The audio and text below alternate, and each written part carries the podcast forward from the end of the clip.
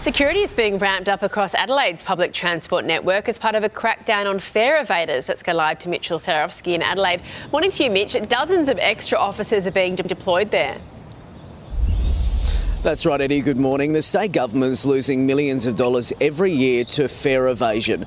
So it's adding two dozen security officers uh, as part of a crackdown. It comes following a four week crackdown on freeloaders and antisocial behaviour where 1,500 passengers were cautioned and further action was taken against 160 of them. A survey of Torrens Transit bus drivers found almost half had been assaulted at work, while 90% had been verbally abused. People carrying a new badge will have the right to ask for your name or address and can even ask you to leave or issue you with a notice. And any passengers are also encouraged to dob those in who are doing the wrong thing. Thank you so much, Mitch.